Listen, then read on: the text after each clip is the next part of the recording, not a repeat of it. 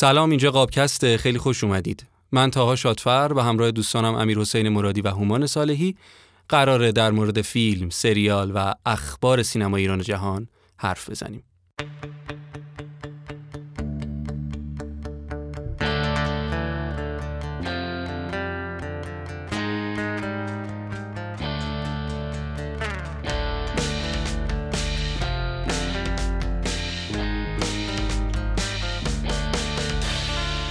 خب من هم سلام می‌کنم خدمت همه شنونده های عزیزمون. همینطور تاها و هومان عزیز مرسی که یک بار دیگه دور هم جمع شدیم و امروز می‌خوایم در رابطه با فیلم بلوند محصول سال 2022 و اثر اندرو دامینیک صحبت بکنیم. فیلمی که قبل از انتشارش خیلی سر و صدا کرده بود چون یکی از سریح ترین و مستقیم ترین فیلم هایی بود که در رابطه با مرلین مونرو ساخته شده و شاید می‌تونم بگم سریح ترینش هم بود. من تقریبا چیز دیگه ای توی این ابعاد خاطرم نیست.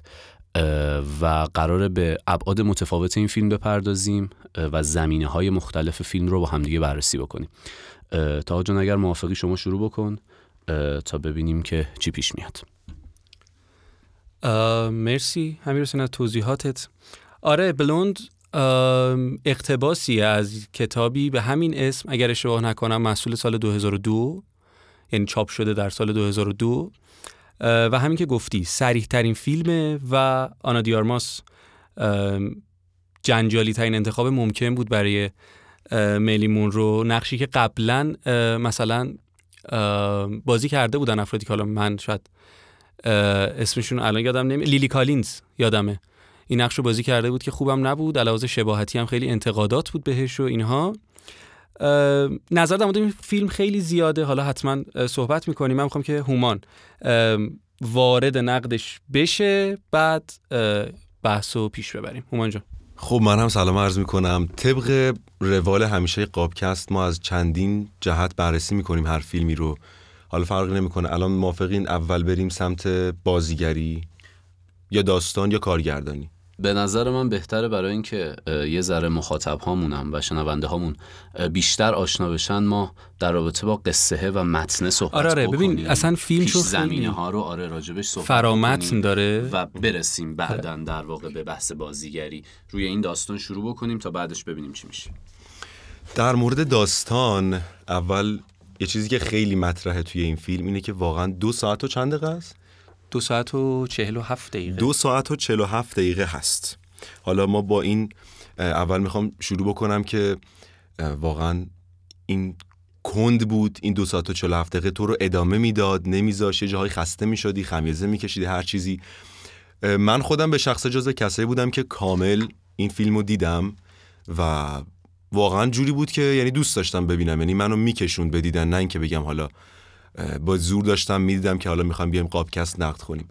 ولی به طور کلی من یه چیزی که اول از همه تو ذهنم اومد اینه که احساسم اینه که واقعا شاید داستان تحریف داره خیلی زیاد تا بتونه در واقع بیننده های بیشتری رو جذب بکنه.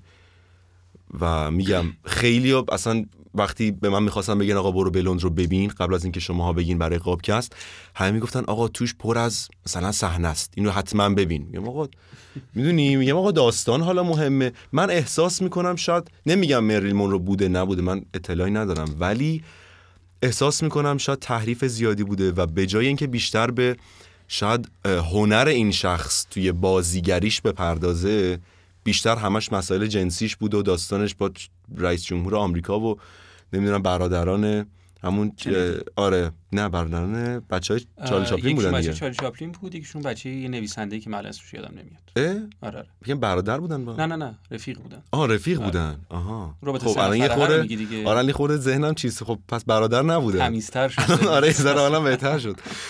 ولی آره من احساس می‌کنم داستان اینجوریه. ولی روندش بخوایم بگیم چه جوری بود اولاش خب به نسبت خوب اومد جلو ولی از وسطاش خیلی روند داستان کن شد. کششش کم شد برات یعنی؟ آره یعنی ببین مثلا یهو ندیم ای یو ده سال رفت جلو بعد نمیگه بهمون.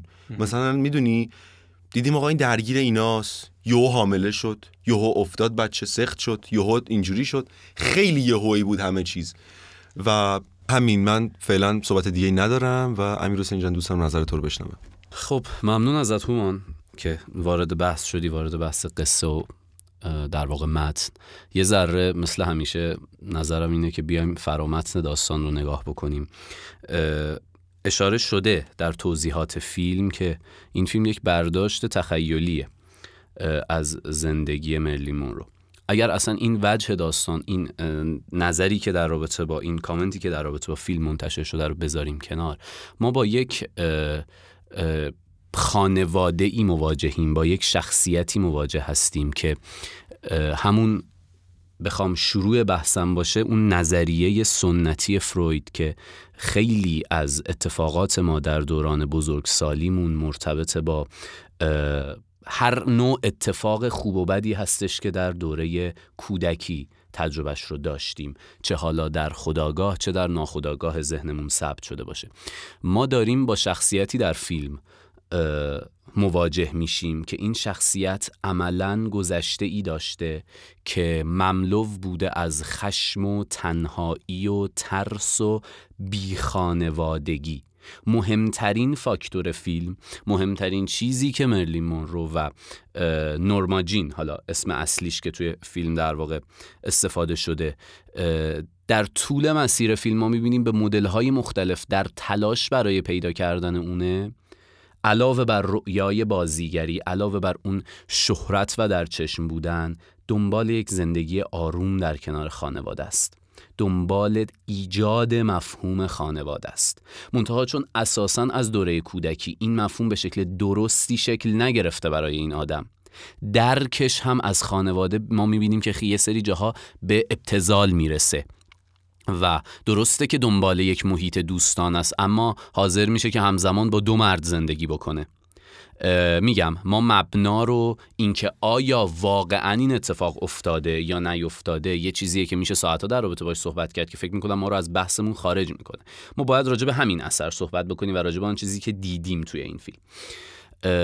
ما می‌بینیم این آدمه همیشه در تکاپوی درونی خودش هست نسبت به اینکه آقا آیا من کاری که دارم می‌کنم کار درستیه؟ این کار رو نورماجین داره انجام میده یا مرلین مونرو داره انجام میده؟ یک کشش درونی نسبت به اینکه من خانواده دوست دارم من پدر دوست دارم من همسر دوست دارم من فرزند دوست دارم من آرامش دوست دارم ما همواره در کشمکش های درونی این شخصیت داریم می‌بینیم. اما از یک جایی به بعد وقتی نورماجین دیگه تقریبا وجود نداره به لحاظ اجتماعی و وجهه اجتماعی.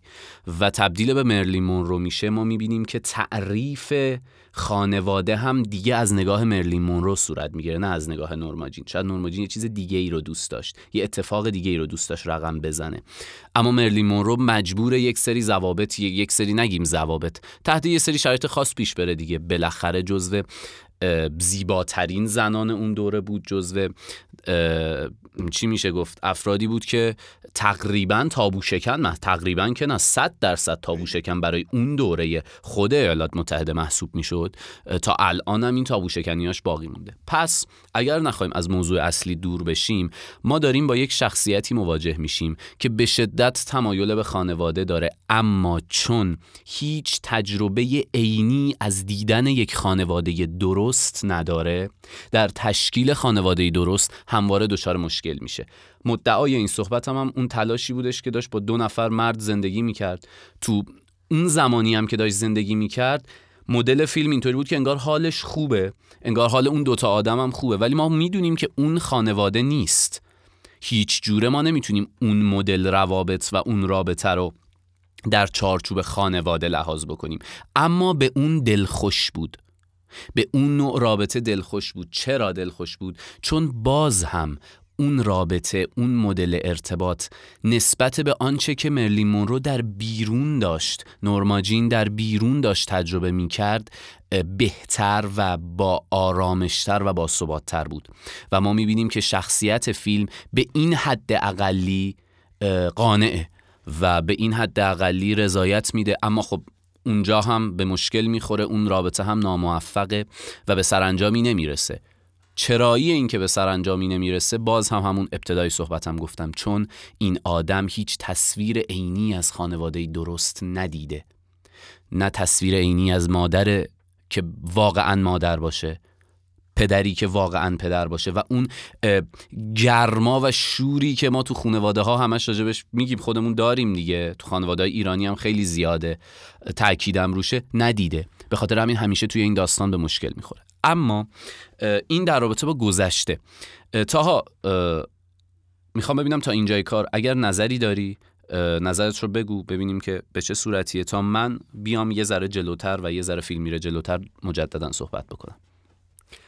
قربونت هم می‌رسین یه جمله هست یه پارادوکس بزرگ در مورد مرلین مونرو که الان هم صحبت کردیم. حالا اگر می‌خوام بحث رو از خود مرلین جدا کنم و بیشتر به فیلم برسیم اما برای تکمیل صحبتی که تا الان کردیم. یه جمله هست از یکی از نزدیکانش میگه اگر مردی را دیوانوار دوست داشت آن مرد مرلین را دوست نمی داشت و اگر مردی مونرو را دوست داشت مرلین علاقه به او نداشت. این پارادوکسه رو ما توی فیلم کاملا می‌بینیم. من به نظرم واقعی ترین عشقی که مرلین داره اتفاقا توی همون حالا رابطه سه نفره که ایجاد می‌کنه. خودش هم در تمام فیلم میگه اون دو برادر اون حالا پسر چاپلین به نوعی واقعی ترین عشقش بود عزیزترین بود و حالا از لحاظ جذابیت های ظاهری جذابیت های رفتاری همه اینا. می‌خوام بگم که این آدمه حالا فیلم داره اینا به ما القا می‌کنه. من معتقدم حالا می‌رسیم من معتقدم اینجوری هم نبوده قضیه با توجه به شواهد دیگه ای که از زندگی میلیمون رو هست. یک بحثی توی همون اثر پروانه ای توی زمان میاد. یه سریالی هست. اگر اسمشو درست بگم. هی من این عدداشو قاطی می‌کنم. 22 11 63 با بازی جان جیمز فرانکو درباره سفر در زمان و جلوگیری از کشته شدن جان اف کندی و اینا که خیلی عالیه. من حتما پیشنهاد می‌کنم به کسایی که میشنون کار. آره در مورد اثر پروانه زمان صحبت می‌کنه و اینو میگه که به هر حال هر اتفاقی در هر لحظه در هر نقطه این اثر پروانه رو می‌ذاره در یک دقیقه بعد ده دقیقه بعد یک سال بعد ده سال بعد. همون که مثلا میگن اگر میخ به حالا نعل اون اسب محکم کوبیده شده بود اسبی زمین نمی‌خورد جنگی اتفاق نمیافتاد و همه اینها. در مورد ملین هم همینه.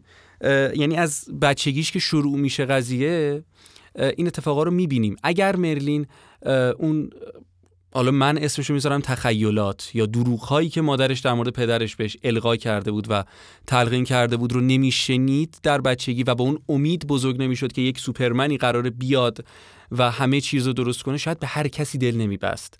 جوری که فیلم داره میگه به همه پدر نمی‌گفت. این قضیه شکست این آدم به شدت ضعیفه. مرلین مونروی که در بلوند داریم می‌بینیم. مرلین مونروی واقعی فکت هایی میارم که هست و به هیچ عنوان انقدر ضعیف نبوده. و مثلا یکم مسائل و مشکلاتی که با فیلم دارم اینه که اینا نشون داده نمیشه. و ما کاملا یک آدم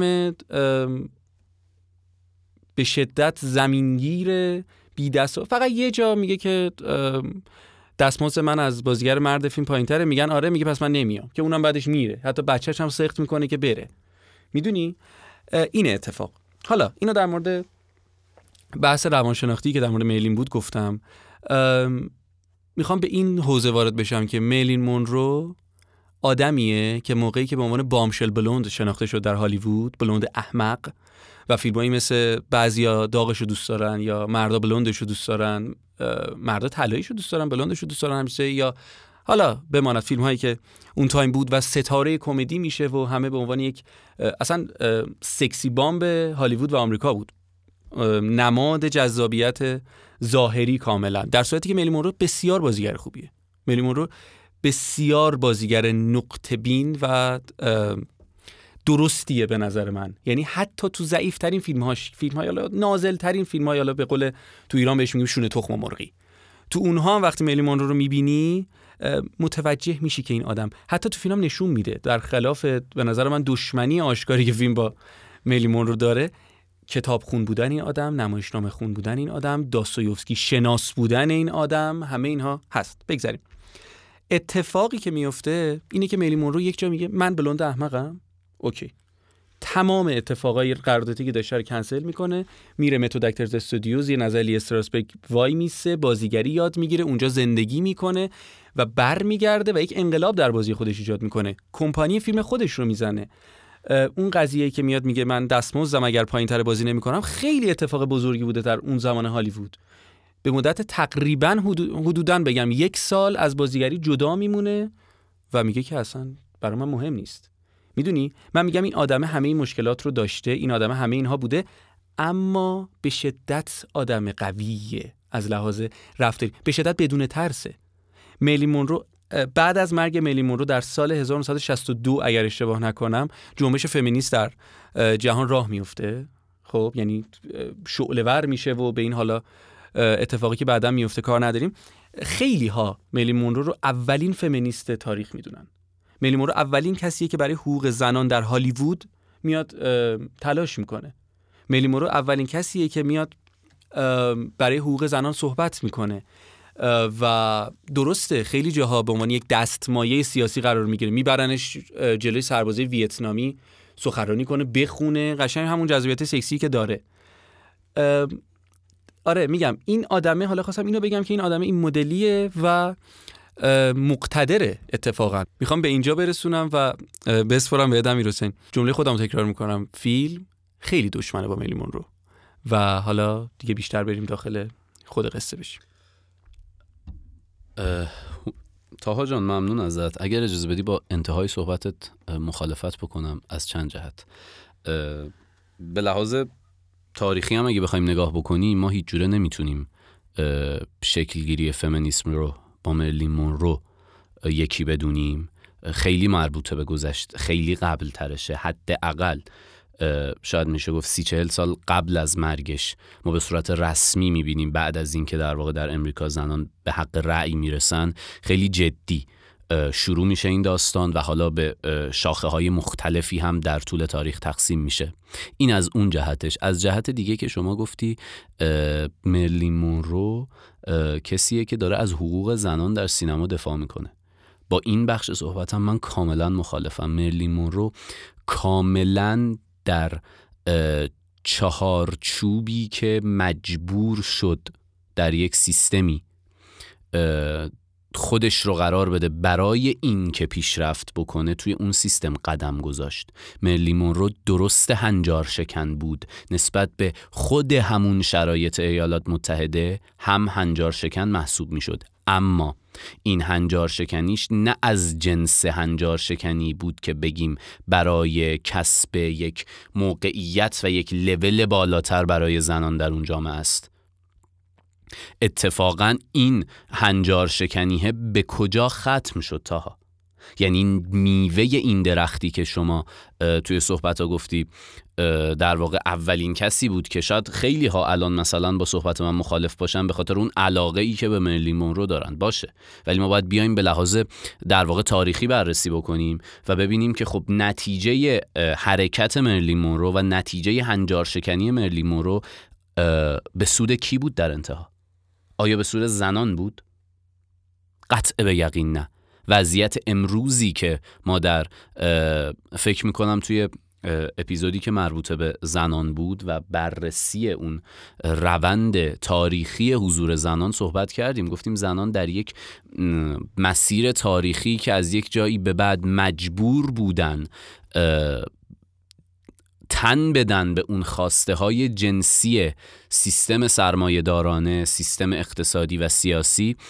گفتیم که تو اون مسیر قرار گرفتن. دقیقا هم مرلین یکی از پیشرو و پیشگامان حضور در این مسیر بود. اینجا رو می‌تونم باید موافقت بکنم.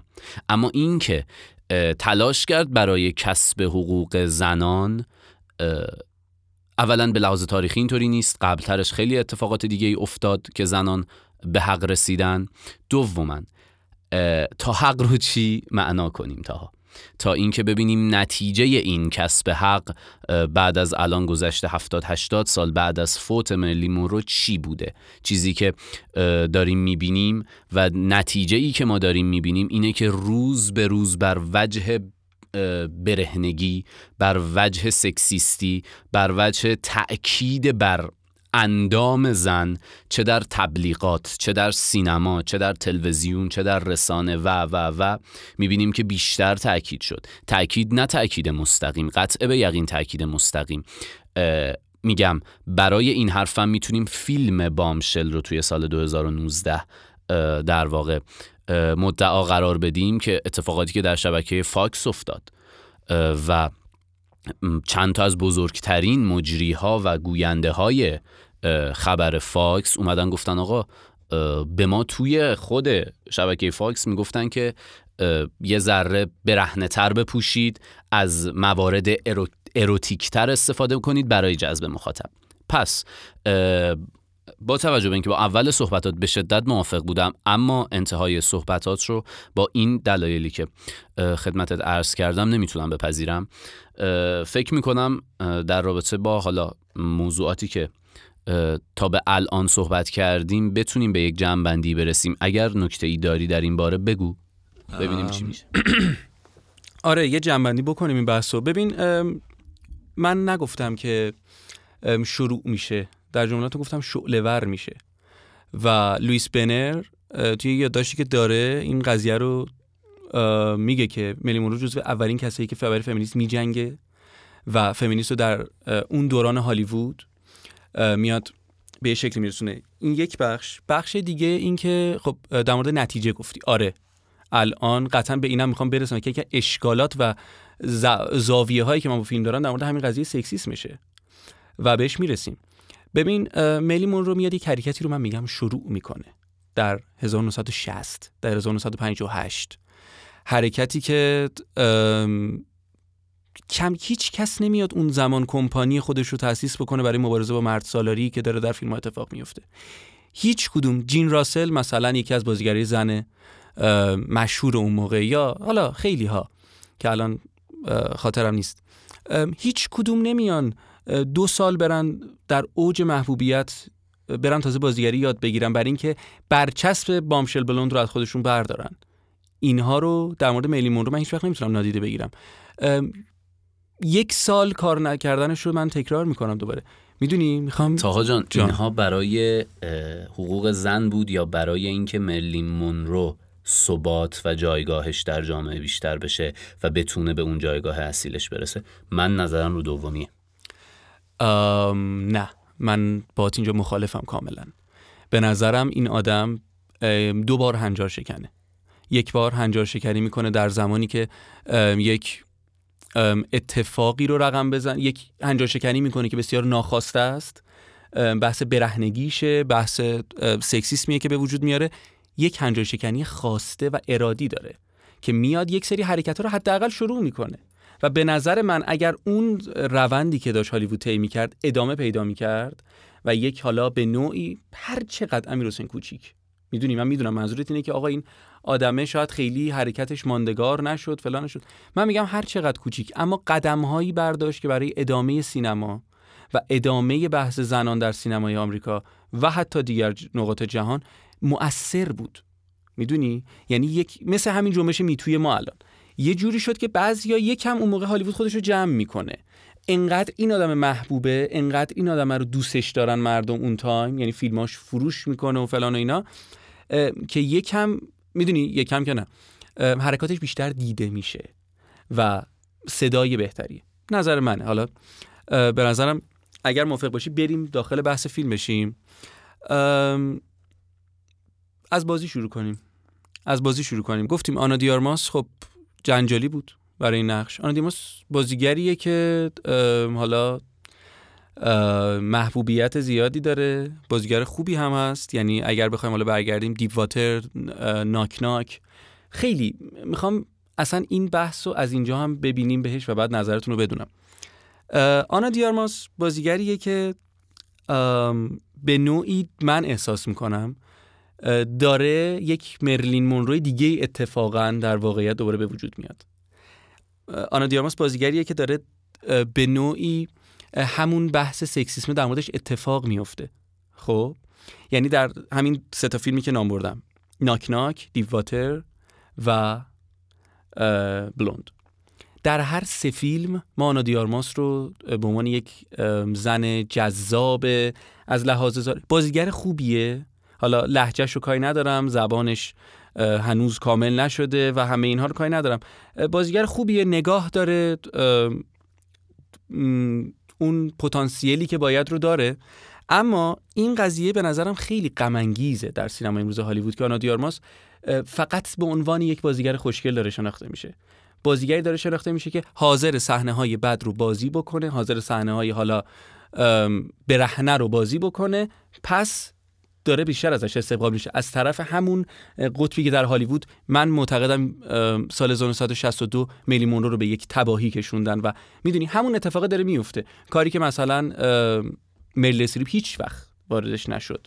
کاری که مثلا جولیو رابرتس شاید هیچ وقت واردش نشد. کاری که مثلا خیلی ها که بخوایم الان اسم ببریم خیلی واردش نشدن و این میزان به نظر من شاید داره یک میلین دیگه رو به وجود میاره. شاید قرار یک نورماجین دیگه ای رو ببینیم و غم انگیزه. اما بازی آنا دیرماس در خود بلوند رو بخوام بگم و میکروفون رو بسپارم بهتون. اینه که یک مسئله ای که من باهاش دارم اینه که ببین ملی رو در فیلمهاش یک لحن صحبت داشت. یک نوع بیان داشت. یک صدا داشت. خب؟ مطلقا در زندگی عادیشون صدا رو و اون لحن بیان رو نداشته. خب؟ می‌دونی؟ یعنی این تفاوت قطعا بوده. کاری که آنا دیاماس در بلوند می‌کنه اینه که لحظات عادی زندگی میلی مونرو جایی که میره با مادرش صحبت کنه روابط عاشقانش روابط معمولیش هم عین میلی مونروی در فیلم ها حرف می‌زنه. و این به نظرم یک اشتباهیه که اینجا کرده و اگر این تفاوت رو می‌تونست نشون بده تو کار شاید خیلی کار جذابی و قطعا می‌شد اسکار رو به نام آنا دیاماس چون خشم ملی مونرو رو خیلی خوب بازی می‌کنه. اون سکانسی که یوهو علیه بیلی وایلر قیام می‌کنه وسط صحنه و فلان و اینا. اون فضای دو قطبی که ایجاد می‌کنه همه اینها رو خیلی خوب در میاره ولی میگم بیانه کارو خراب کرده لحجه کارو خراب کرده و من برام خیلی جذاب نبود. در مورد بازی آنا دیارماس رو هم بگذاریم کنار. من بخوام بگم تاپ این سه فیلم و تاپ 2022 در بازیگری آدریان برودی در نقش همسرش که الان من خاطرم رفت اسمش چی بود؟ حالا. آرتور میلر. بله. آرتور میلر عزیز دل. آره بی نظیره. اون صحنه ای که نیشینه و میگه دست نات مای مگدا بعد کات می‌خوره کارگردان عالی که بهش می‌رسیم میره جلو مرلی رو بغل می‌کنه. بی نظیر اون گریه اون نگاه اون غم و واقعا آدیان برودی نعمته به نظرم برای هالیوود و خیلی خوشبختیم که داریم تو این دوران زندگی می‌کنیم. آره آنا دیارماسش خوبه ولی این مشکل رو داره دیگه. من بحثی سر بازی فعلا ندارم اگر که هومان نکته ای داری. خب من هم خیلی دقیقا با حرفای تو موافق بودم و می‌خواستم دقیقا به همین اشاره بکنم. همون صحنه‌ای که گفتی واقعا یک بازیگری بی نهایت درست. من باز مجدد میگم بیشتر از همه به چشم دقت می‌کنم و چقدر صحیح و درست این تعجب ها این ترس ها شاید گاهی اوقات خشم ها رو نشون می‌داد. برای مثال اون قسمتی همون بچه آرتور میلر رو داشت و افتاد و اون لحظه که اصلا خونه چیزو دید اصلا واقعا انقدر طبیعی بود که من خیلی لذت بردم. حالا نه که بچهش سیخ شده و لذت بردم و نه واقعا از بازیگریش لذت بردم. ولی من خیلی روی بازیگری هم این خود آنا دیارماس درسته؟ آنا جان. و بقیه. شوهر دومش کی بود اون که کتکش زد اینا؟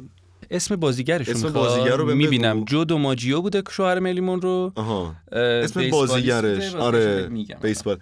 چقدر بازی اون خوب بود اون لحظه حالا عصبانیتش و دعواشونو ولی اگر حالا بریم تو بحث همون لحن کنه. بابی کاناوله. بابا کاناوله آره. خیلی هم خدمت ارز کنم ولی همین لحنه که داری میگی چقدر اشاره قشنگی کردی. دقیقا یه شخصی خب الان خود من شاید تو خونه یه همچین صدایی نداشته باشم. حالا اینجا میام گویندگی آدم این تغییر میده. همینم قطعا توی بازیگری و زندگی ملیمون رو بوده. این هیچی؟ من خیلی می‌خواستم اشاره بکنم به اون صدای گرفته ای که همه جا داره. خیلی صدایی می‌خواد مثلا مظلوم نمایی بکنه. باور نمیشه. آره باور نمیشه. ببین آره. آقا کسی که اینجوریه قطعا میگم حالا به قول شما گفتیم ما بین یه نورماجین هستیم و یه دونه مرلین مونرو. خب؟ آقا آدمی که حالا اینجوری طمع داره برای پول طمع داره برای شهرت هر چیزی این صدای مظلومانه آخه مثلا من چرا این اتفاق برام افتاد؟ اینجوری مثلا نمی‌خوره. شاید همون تضاد شخصیتیه که همونی که الان صحبت کردیم دیگه ببین میلی رو انقدر اینجا ضعیفه یعنی انقدر شخصیت تو سری خوریه حالا بخوام خیلی زاده بگم که مجبور شدن تو لحن هم همین اتفاقا رو براش رقم بزنن. می‌دونی؟ یعنی انقدر آدم تو سری خور انقدر گنده میشه مثلا. نه نه نه. در حالت عادی که اینجوری نبوده. من میگم مسئله که فیلم نگاهی که فیلم به میلیمون رو داره این مدلی که این آدم ضعیف بوده این آدم علاوه روحی خیلی چیز بوده با همه می‌رفته سریع اوکی می‌شده نمی‌دونم تن می‌داده به همه یعنی می‌زده تش فیلم دیگه. آره من آره. میگم دوباره میگم خیلی دشمنی به نظرم داره با میلیمون رو و اینجا مجبورن خب تو لحنم همون اتفاقا رو رقم بزنن دیگه. یعنی این به نظرم از این حیثه. از این هست. ولی به طور کلی باز میگم بازیگری همه افراد رو من دوست داشتم. جالب بود و واقعا نکته دیگه ای راجع بازیگری منو بزنم نمی‌رسه. خیلی ممنون ازتون بچه ها بابت پرداختن به بحث بازیگری. قبل از ورود من می‌خوام خدمت شنونده هامون عرض کنم که ما به هیچ عنوان هنگام ضبط صدامون رو تغییر نمیدیم همانجا و همینطوری هستش یه موقع شاهبه ای برای آره شنونده ها ایجاد نشه. اما بخوایم برسیم به بحث بازیگری بازیگری آنا دیارماس فکر می‌کنم مشخصا باید شروع بشه ازش. یک مسئله ای که خیلی مهمه و یک مسئله ای که خیلی وجود داره در بازی خیلی منطقیه که ابتدا باید به بازی آنا دیارماس بپردازیم. فکر می‌کنم تا با من موافق باشی که آنا دیارماس بازیگری نیستش که حسی بازی کنه. کاملا تکنیکیه. کاملا. حالا ببخشید میونه کلمت. کاملا هم رو سطح میمونه خیلی. یعنی انقدر مشکل لحجه و زبانش رو داره انگار تمرکزش از میره ولی حالا در میاره کار. من کاملا بازیگر تکنیکی دیدمش. کاملا بازیگری که متد می‌دونه. نظر منم حالا اگر نخواهیم خیلی دیگه وارد بحثای تخصصیش بشیم به نظر من همون متدش متد اکتینگ مبناش استانیسلافسکی استراسبرگ و نقش رو زندگی می‌کنه. کجاها خیلی من این رو متوجه می شدم و حس می کردم همون جایی که خودت هم گفتی آنا دیارماس داره این مسیر رو طی می‌کنه مسیری که تق...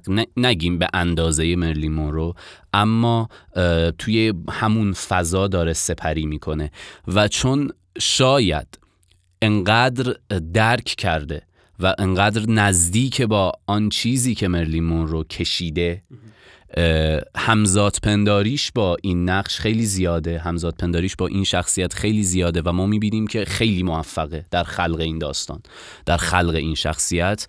به نظر من حالا ممکنه نظر موافق و مخالفی وجود داشته باشه. من کاملا تکنیکی میبینمش کاملا متددار میبینمش. با این که سر بحث لحن و بیان هم نظر هستم باهات بجز اون جایی که تو و هومان در رابطه با قوی و ضعیف بودنش صحبت کردید اما اون جایی که توی فیلم لحنه مشخصه. اون مدل صحبت اون لحجه مشخصه. اونجا رو باتون هم نظرم. اما سر بحث قوی و ضعیف بودنش که آقا این شخصیت آیا شخصیت قویه یا شخصیت ضعیفیه؟ فکر نمی کنم حالا الان مجددا بخوام در رابطه باش صحبت کنیم. اما من حس می‌کنم نیایم مرلین مونرو رو ضعیف و قوی ببینیم. مرلین مونرو آسیب دیده است. و حالا این رو بذاریم به عهده مخاطبان که ببینیم آیا آدم های آسیب دیده آدم های قوی میشن یا آدم های ضعیفی میشن یا آدم های پر از خشمی میشن یا هر چیز دیگه ای من, من دوست دارم اینطوری تعریف بکنیم. و آدریان برودی به نظر من بعد از آنا د آرماس منم با هم نظرم که خیلی جذابه. همیشه جذابه. از پیانیست جذاب بوده. از Peaky Blinders جذابه, جذابه.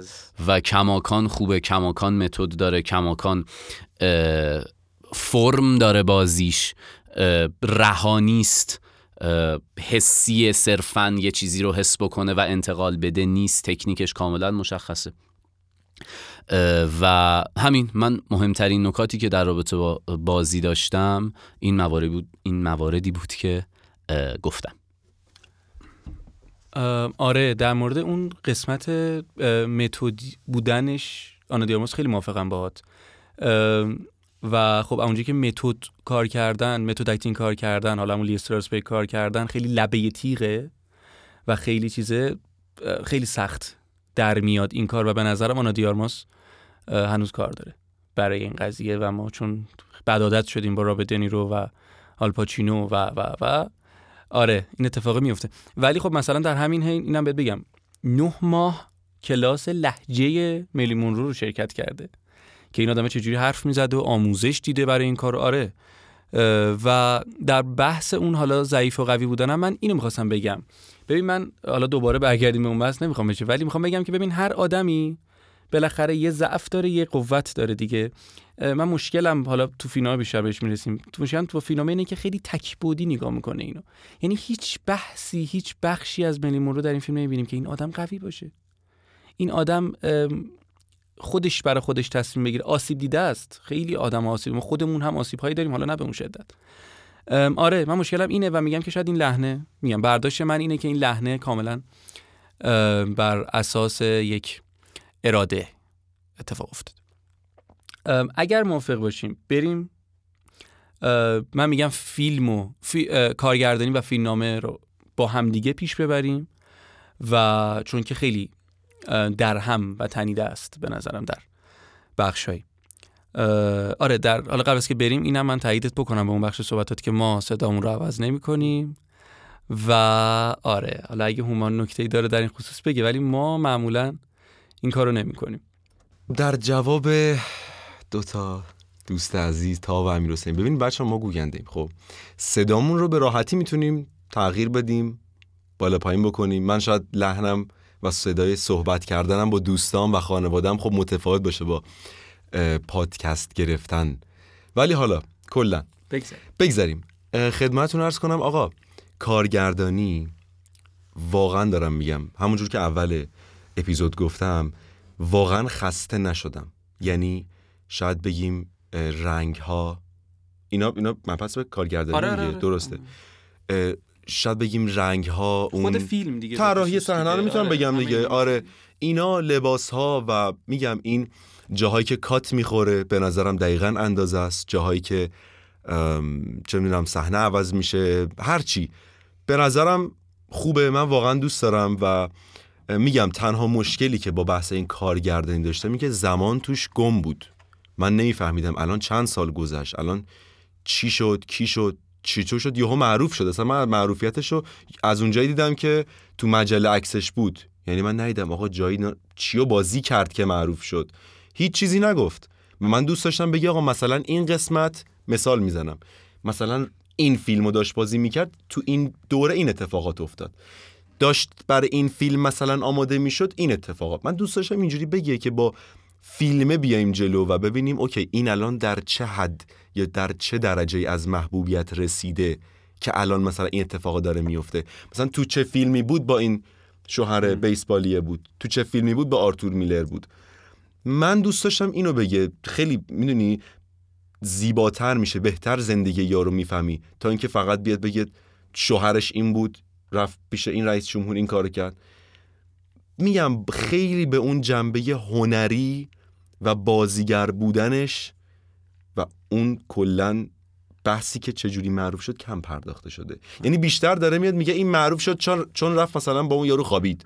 بیوگرافی آره بیوگرافی سالم نیست. آقا به هر حال تو خود الان داری میگی طرف واقعا هنرمند بوده. فیلماشو الان هم نگاه می‌کنیم شاید می‌دونی بگیم چقدر خفن. من تنها اشکالیه که میگم هم حالا این ترکیبی از داستان و کارگردانی بود ولی به طور کلی من همه چیز رو دوست داشتم. باز البته میگم از وسط فیلم به بعد. یا من خسته شدم یا واقعا روند داستان خیلی کند شد. این نظر من بود. در ارتباط با بحث کارگردانی و فیلمنامه من کلا یک نظر خیلی مثبتی نسبت به فیلم هایی دارم که بر مبنای کتاب ساخته میشه.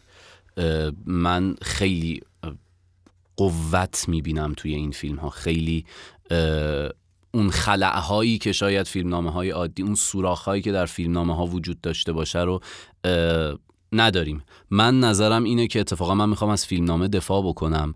من فیلمنامه رو تا اندازه بیش از 80 90 درصد کامل و جامع دیدم. به لحاظ چیزی که می‌خواست بگه. آیا چیزی که داشت می‌گفت درست بود یا درست نبود؟ واقعی بود یا واقعی نبود یه بحث دیگه است. اما اینکه آیا چیزی که داشت می‌گفت هر چقدر غلط تونست انتقال بده من نظرم اینه که تونست انتقال بده. توی بحث کارگردانی یک مسئله خیلی مهمی که دارم اینه که خب الان واقعیتی نسبت به رنج هایی که مرلی مونرو در مسیر ستاره شدن کشیده و تحمل کرده اطلاع داریم. قطعا کارگردان هم اطلاع داره. اگر به مرلی مونرو نگاه جنسی داشتن اگر سینماگران در اون موقع خب خیلی از سر خیلی از تست هام که می‌رفت ما می‌دیدیم دیگه فقط به ابعاد جنسی توجه می‌شد خود کارگردان برای چی با این نگاه فیلم رو شروع می‌کنه؟ یعنی سکانس اولی که حالا اول نگیم ما اون لحظه ای که با مرلی مونروی با نورماجین بزرگ شده مواجهیم. داریم چه داریم چه صحنه ای داریم حرکت دوربین رو در امتداد تو اون رستوران چطوری داریم می‌بینیم؟ کاملا نیمتنه پایین آنا دیارماس مرکز توجهه. چرا باید این اتفاق بیفته؟ ما هنوز هنوز مخاطب با مرلی مورو آشنا نشده. هنوز مرلی مورو ستاره نشده. مسیر خیلی زیاد داره. و چرا اونجا کارگردان باید این دید رو داشته باشه؟ این اولین مسئله ای بود که من با کارگردانی داستان داشتم و واقعا نتونستم این داستان رو متوجه بشم. و مسئله دیگه. مسئله بعدی اینه که آیا این حجم از نشون دادن صحنه های جنسی به ما رسوند که خیلی مرلین رو در زندگیش رنج کشیده؟ واقعا اینطوری نبود. یه ذره زیاد از حد بود دیگه. یه ذره نشون دادن یک سری مواردی که خب بالاخره در قبه داره. نمی‌تونیم بگیم قب نداره. تو هر فرهنگی. تو هر فرهنگی قب داره. و نشون دادن این صحنه ها چه چیزی رو اضافه کرد؟ آیا با نشون نداد مثلا اون قسمتی که در واقع داشتن حالا با اون دو نفر داره زندگی می‌کنه ما می‌بینیم اصلا یک حالا تصاویر در همی تصاویر به هم ریخته ای داریم تا یه اندازه ای متوجه داریم میشیم. نه کاملا مشهوده. به چه دلیلی؟ آیا با همون قسمت اول همون اصلا همون لحظه ای که جلوی آینه ایستاده مخاطب نمی‌تونه بفهمه که قراره چه اتفاقی بیفته؟ پیش بردن این داستان چه چیزی رو اضافه می‌کنه؟ توی این مرتبط با 100 درصد مرتبط با کارگردانیه. ما چه چیزی از رنج ملی رو متوجه میشیم؟ هیچی. ما فقط داریم یک سری صحنه جنسی می‌بینیم. که دلیلی برای این اندازه صحنه جنسی دیدن وجود نداره. دلیلی برای اون صحنه ای که در واقع با رئیس جمهور آمریکا بود.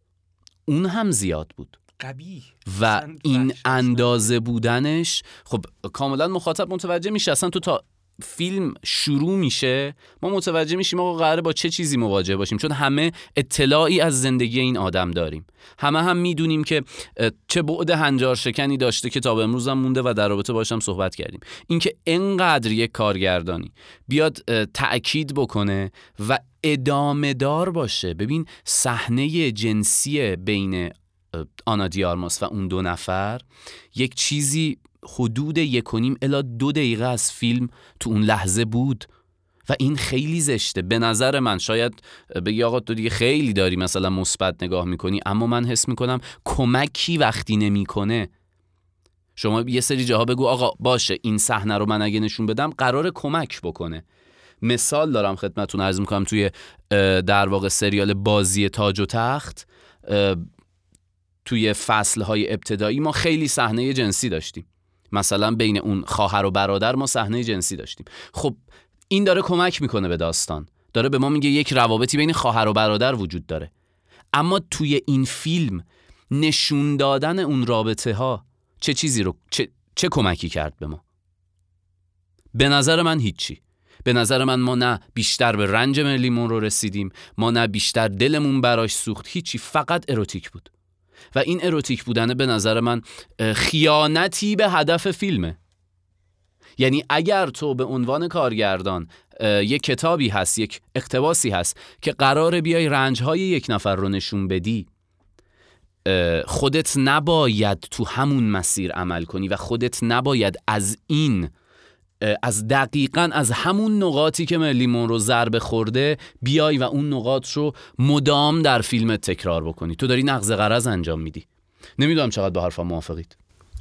امیر حسین حالا من این سوال بپرسم به نظر تو غیر از اون جنبه اقتصادیش تجاریش که فقط بیشتر بفروشه و همین افرادی که خودشون مثلا به من گفتن آقا این فیلم اینجوریه برو حتما ببین آیا به نظرت واقعا فایده دیگه ای چیز دیگه ای داشته هدف دیگه ای داشته ببین من حس می‌کنم که حتی الان با این گستردگی اینترنت بیتارف بگیم. آره، با در دسترس بودن حجم زیادی از VPN ها حتی این عامل هم نمی‌تونه عاملی باشه که یه فیلم موفق کنه و مخاطب بیاره.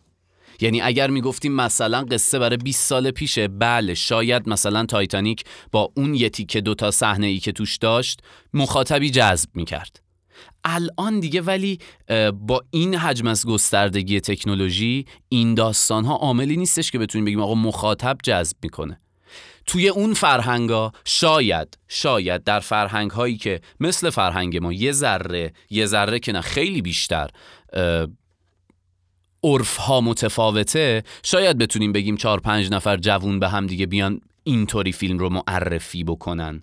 ولی هومان تا حد معرفی میمونه. این فیلم بالاخره قراره توی اون کشور به فروش برسه. من میگم که با توجه به همه این مواردی که گفتم و با توجه به شرایطی که ما الان توشیم حتی اون عاملم نیست. و من از موقعی که فیلمو دیدم همش ذهنم درگیر اینه که دقیقا تا این اندازه چشمان مخاطب یکی بشه با جسم آنا دیارماس توی این فیلم چه کمکی کرد؟ چه اتفاقی رو رقم زد برای فیلم؟ که من حتی میگم اگر کاشکی هومان اون چیزی که تو می‌گفتی بود یعنی کاشکی برای شرایط اقتصادی جذب و و و در حالی که واقعا اینم نیست. لازمم نیست. اصلا تو شرایط فعلی اصلا لازمم نیست. مسیر تاریخ مسیر یک بخشی از سینما متاسفانه به سمتی رفتش که خب قشنگ نیست و کاملا جنسیه. این اون مهمترین بخشی بود که توی کارگردانی من باهاش مسئله دارم. ولی خب به لحاظ تکنیک به لحاظ قاب بندی ها به لحاظ در واقع نور خصوصا اون یکی دو جای ابتدایی فیلم که خونه داره آتیش می‌گیره قابهایی که بسته شده قابهای خیلی درستیه.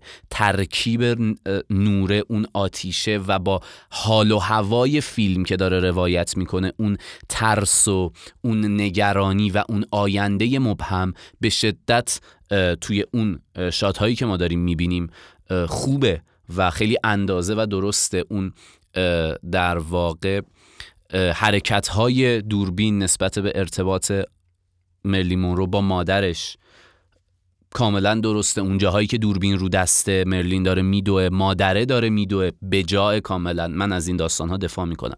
از نگرش کارگردان دفاع نمی‌کنم. همین. مرسی امیر حسین. خسته نباشی. ببین یه جمله گفتی گفتی که از وقتی که فیلم شروع میشه و با اون سکانس کافه ما معلوم میشه که دوباره دنبال میریم. من می‌خوام بگم که اصلا قبل از اینکه فیلم اکران بشه با رد سنی مثبت 17 سالی که فیلم خورد و انتقاداتی که منتقدانی که اولین بار فیلمو دیده بودن گفتن می‌شد این حدسو زد. حتی با انتخاب آنا دیارماس هم می‌شد این حدسو زد بعد از دیپ واتر یه نکته هست. من خیلی باید موافقم تو این قضیه و قبلا هم, هم صحبت کردیم در مورد این. ببین باشه. توی میره یه جا تست بده بعد میاد بیرون قبولش نمی‌کنن. دوربین زوم می‌کنه همون از پشت روی آنا دیارماز روی حالا میلیمون رو. کارگردان میگه من اینو انتخابش می‌کنم. ببین مثلا فلان. اوکی منطق داره. میریم خونه آنا دیارماز. تنها رو تختش نشسته کاملا به است. آقا من به یکی دوستان می‌گفتم انقدری که ما توی این دو ساعت و 47 دقیقه آنا دیارموس رو برهنه می‌بینیم بنفلک تو سه سال رابطه نمی‌بینه. یعنی واقعا دیگه این میزان این حد غیر منطقیه. همون سکانس کافه که میگی همون رابطه سه نفره. خب چقدر ما باید اینا رو ببینیم؟ بعد خیلی جالبه عین فیلم های پر نمل می‌کنه رابطه آنا دیارماس و رابطه حالا مثلا رابطه نزدیکیش با یک مرد و با کسایی مرده می‌بینیم که جذابیت ظاهری دارن که اما با آرتور میلر نمی‌بینیم رابطه مثلا سکسشو. با اون حالا جودو ماجیو نمی‌بینیم اون رابطه رو. چرا؟ چون مرده جذاب نیست. یعنی خدا رو می‌خوان دل دو طرف هم به دست بیاره. کاملا. این اتفاقه یعنی قشنگ اروتیک سازی این اتفاقه یعنی قشنگ پرن سازی اینه که خطرناکه.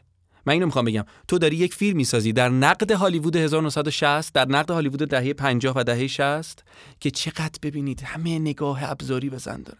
چقدر فلان. خب مرد حسابی برادر من داری همین کارو می‌کنی. عملا داری حالا به قول هومان میگه تجاری من میگم نه تجاری نه. جذابیت نداره چیزی برای ارائه یه جاهایی و با اینا پر می‌کنه. یا مثل بدبخت و گذاشتن اون وسط. تا قصهشون چیز میشه این بنده خدا رو آره. می‌دونی؟ یعنی اصلا اتفاق اتفاق درستی نیست. حالا تو میگی این مشکل کارگردانی من میگم آقا مشکل نگرشیه که پشت این فیلمه. می‌دونی؟ یعنی من میگم حالا خیلی هم بار کارگردانی نذاریم. اصلا خواسته شده که این فیلم اینجوری ساخته بشه. هالیوود متاسفانه داریم به این سمت و سو میره. یک موقع حالا بامشل درست خیلی خوب مثال زدی. بامشل به حال سکانسی که مثلا سکانس اینجوری می‌خوره بهش اینجا نمی‌خوره بهش. ناک ناک مثلا آره خیلی داره اسمش میاد امروز. ناک ناک عملا یه فیلم پرنه. یا خیلی های دیگه. امریکن پای. امریکن پای چه می‌دونم 365 روز خدا نگذره واقعا. اصلا اون فیلمو بشه تو هالیوود واقعا حیف این سینما. حیف سینمایی که واقعا یه زمانی کسای دیگه ای سردم دارش بودن و الان داره این بلا تو ساخته میشه کاملا. این از این لحاظ و میگم باز مثلا اینجا با هم نظرم کاملا. یعنی میریم تو اتاق این بنده خدا لخته. میایم بیرون این بنده خدا لخته. میره بعد حالا بگذاریم. ولی در بحث فنی قابندی ها بی نظیره سکانس هایی که اون ایده سیاسفید رنگیه رو من خیلی دوست دارم. ایده اون حالا دورانش می‌دونی؟ این آدم دو قطبی بوده. آدمای دو قطبی حالا این بیماری دو قطبی اونجوری که می‌دونیم یک فاز شیدایی داره و یک فاز افسردگی داره. اون جاهایی که ما تو فاز شیداییه و ما رنگی می‌بینیم همه چی و توی اون باغه گل میچینه و همه اینها خیلی جذابه. و می‌دونی این تغییر از این دو مکان به هم این دو فاصله زمانی حالا مثل متاتئاتر میشه کاملا به نظر من. و خیلی جذابه. اون سکانسی که دوباره آرتور میلر وارد میشه آدم وارد میشه اون صحنه تست اون برگه ها که میریزه خیلی دقیق و خوب در اومده و کردیت داره واقعا. به نظرم کارگردانی فیلم. یک زاویه دیگه که من فیلم دارم سر تایمشه. دو ساعت و چلو هفت دقیقه. چیزی برای فیلمی که تو یک ساعت و نیم واقعا جمع می‌شد. و میگم دوباره حالا با اون سکانس های بد و اون سکانس مشمعز کننده جان اف کندی و و می‌دونی یک اتفاق دیگه که میفته تو بحث فیلمنامش حالا بخوام بگم اصلا فیلمنامه جسوری نیست. می‌دونی؟ همونی رو میگه که در مورد مرگش مثلا خب مهمترین نقطه ای که مبهم در مورد آنا در مورد ملی مورو مرگشه دیگه.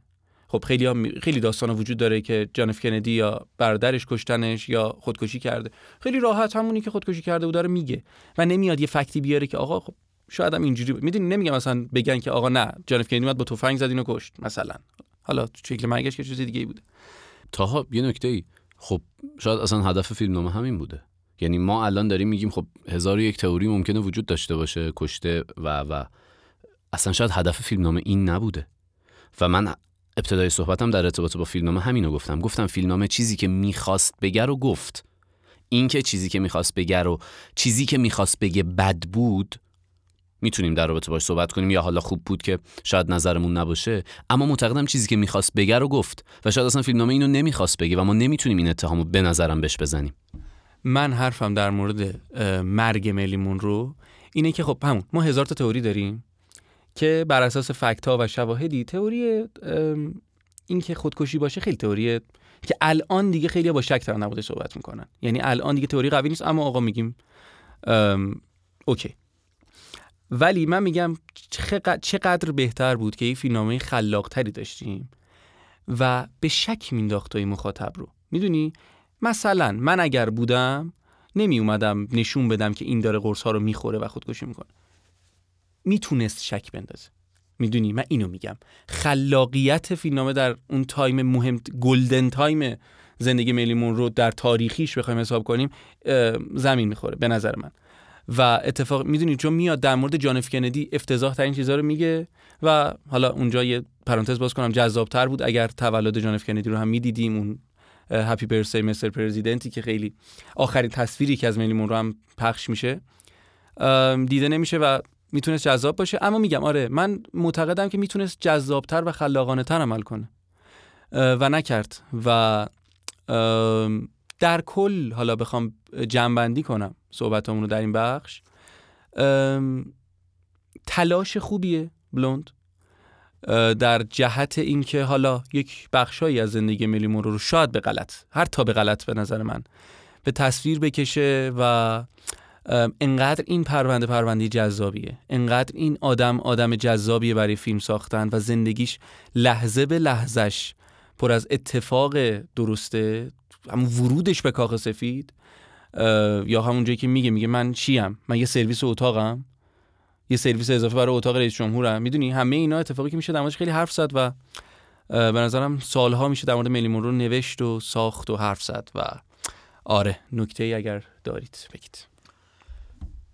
همین. تاها ممنون ازت. نکته ای نیست. مواردی که مهمترین مواردی که مد نظر من بود همینایی بود که گفتم. حالا یه سری موافقت ها و مخالفت ها هم داشتیم با هم طبیعیه و از اینجا به بعدش دیگه فکر می‌کنم به عهده مخاطب باشه نظرش که با کدوم نظر و کدوم نگاه همسو باشه.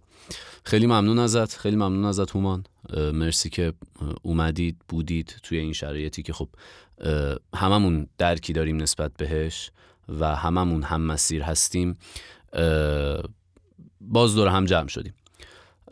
و خیلی هم ممنون از مخاطب های قابکست که همراه هستند و توی این سختی ها توجه می‌کنن. مرسی ازتون. مرسی از اینکه همراه ما بودید. ممنون که امروز ما رو گوش کردید. خیلی امیرحسین گفت روزهای خوبی رو نمیگذرونیم. روزهایی که ترس غم خیمه زده در زندگی تک تکمون. اما راهی جز ادامه دادن نیست و باید بریم جلو. مرسی که همراه ما بودید.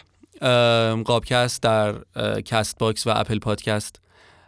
publish میشه like subscribe و کامنت شما خیلی می‌تونه ما کمک کنه و روحی بخش کار این راه راه طولانیه و حالا حالا با هم کار داریم. مرسی که امروز همراه ما بودید. مرسی بچه ها خدا نگهدار.